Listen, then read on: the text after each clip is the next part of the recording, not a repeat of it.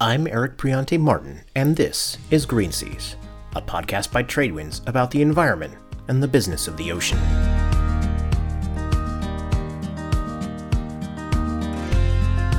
Could this be the sound of shipping's low carbon future?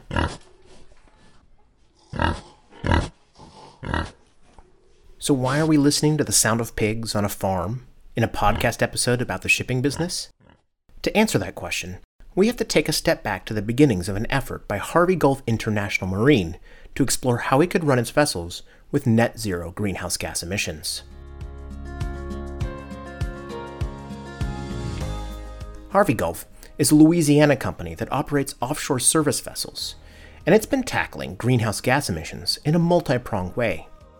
The company started with a pioneering effort to build vessels that operate using liquefied natural gas. Harvey Gulf then added batteries, developing what it called tri-fueled ships that can use LNG, electric power, and conventional marine fuels. The company also teamed up with a technology firm called SailPlan to begin monitoring its emissions, allowing it to figure out how to operate its vessels in a way that minimizes greenhouse gas pollution. But when the Blue Sky Maritime Coalition said Harvey Gulf has achieved net zero well to wake emissions in operations of a platform supply vessel, it was when the shipowner had added one more ingredient to the mix.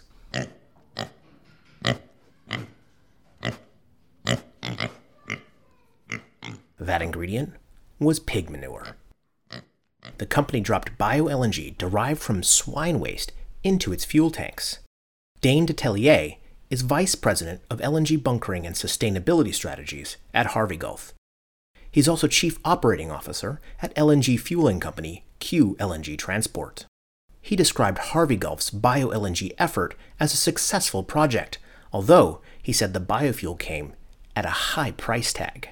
When you're looking at sustainability and the ESG movement in this country, if you really want to be true to it, and you think about it, that is the most sustainable fuel that we have available. What makes this biofuel, which like regular LNG has methane as its main ingredient, so green? Globally, agriculture is an even bigger source of methane emissions than the fossil fuel industry, and most of agriculture's emissions are from livestock. Because we're constantly going to have animals out in, in the wild. We're going to constantly have farms. We're going to be raising them. And if you look, the number one methane emitter in the world is cows. So we eliminate the number one methane emitter by taking the gas out of the of the system, using it, running it through an engine. It, there's nothing more green about that.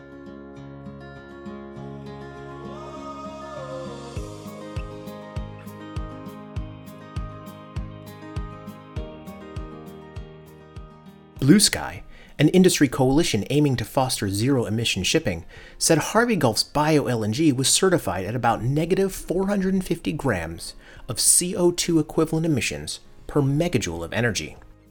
That negative number allowed Harvey Gulf to zero out emissions from its fossil fuel based LNG.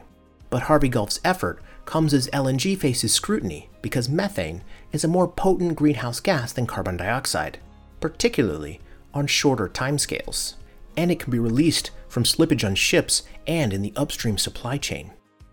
Proponents of the fuel, however, argue that bio-LNG offers a pathway to net zero emissions, particularly as ships burn fuel that would have otherwise been released as methane. But Liudmila Osipova, a researcher at the International Council on Clean Transportation, or ICCT, remains skeptical she said that without comparing methane emissions from manure in agriculture to the upstream leakage in fossil fuel LNG production, any comparison between the two industries is just guessing. And, in the bigger picture, she does not see enough bio LNG from animal manure to cover shipping's needs. Plus, she said, even if shipping uses 100% renewable LNG, methane emissions still would rise because of leakage up and down the supply chain for the fuel. That's why Osipova believes the door should be closed on LNG as a marine fuel, even if it's bio LNG.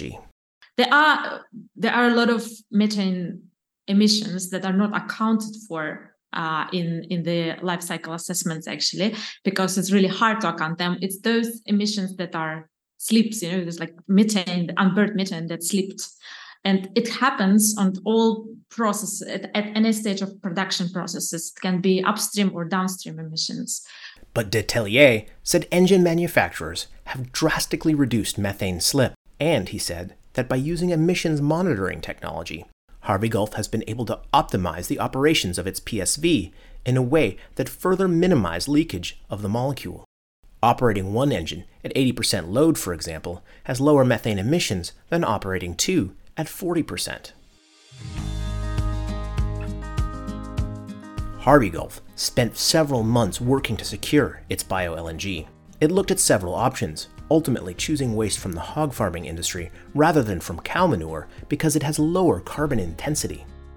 And to achieve that net zero score in the carbon calculus, the company used a relatively small amount of the fuel derived from swine waste. It blended at a fossil fuel to biofuel ratio of 5 to 1. Using the vessel's battery also improved the emissions profile. In a report on decarbonization pathways for shipping, Blue Sky highlighted Harvey Gulf's experience as an example of how shipping's various sectors will take a variety of courses to reach net zero. David Cummins is the organization's chief executive. He was speaking to me from the COP27 climate conference in Egypt. There is no one answer. There is no holy grail of a fuel that's going to work for every vessel type in every type of operating situation in every type of environment. So um, when you think about uh, the fuel piece of what a net zero world will look like, there's no way to predict that. So you have to um, you have to think with flexibility in your mind for right now. Cummins acknowledged that even bio LNG may not work in every situation. That's because there's not an infinite supply of biomass to make the fuel. But he still sees space for LNG fueling because synthetic LNG produced with renewable energy or nuclear in combination with carbon capture could prove far more scalable.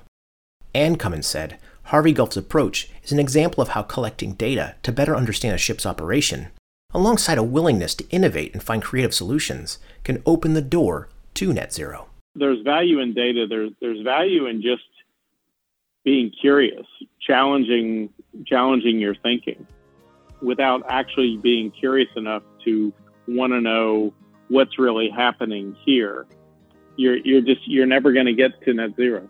You know, you, you need you need that innovative thinking that's that's fed by data analysis. You need to be surprised. You need to collect data that you don't even think you need. We'll be looking for more of those creative solutions here in the Green Seas podcast.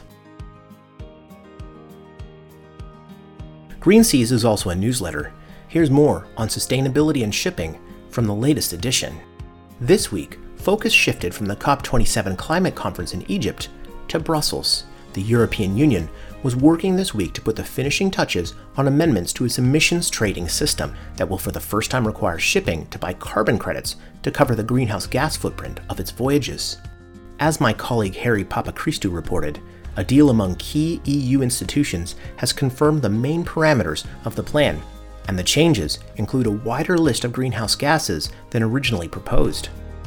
Those greenhouse gases include methane, and the impact of that will vary across the LNG fueled shipping fleet because some engines have more methane slip than others. Ian Metzger is an analyst at shipbroker Braemar. Engine, engine type is going to make a big difference in terms of how penalised these LNG vessels are going to be by the new European legislation. Elsewhere, my colleague Paul Berrill has penned a comment piece that explores two views from experts at University College London. Shipping decarbonization expert Tristan Smith argued that the International Maritime Organization needs to adopt more ambitious carbon targets that align to capping global warming at 1.5 degrees Celsius. But climate professor Bill McGuire has argued that the world no longer has a credible way forward to 1.5 degrees. The upshot is that shipping still needs to act aggressively to reduce emissions, because even if 1.5 degrees can't be met, the world will need to fight for every fraction of a degree beyond that to prevent growing climate change impacts. And my colleague Ian Lewis reports on how one of the world's biggest shipping companies is looking to align its executives with sustainability goals by tying those goals to executive pay.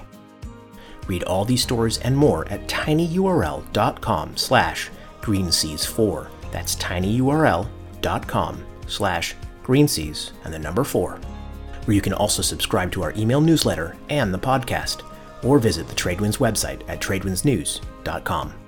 Music for this podcast is by Alexi Action from Pixabay.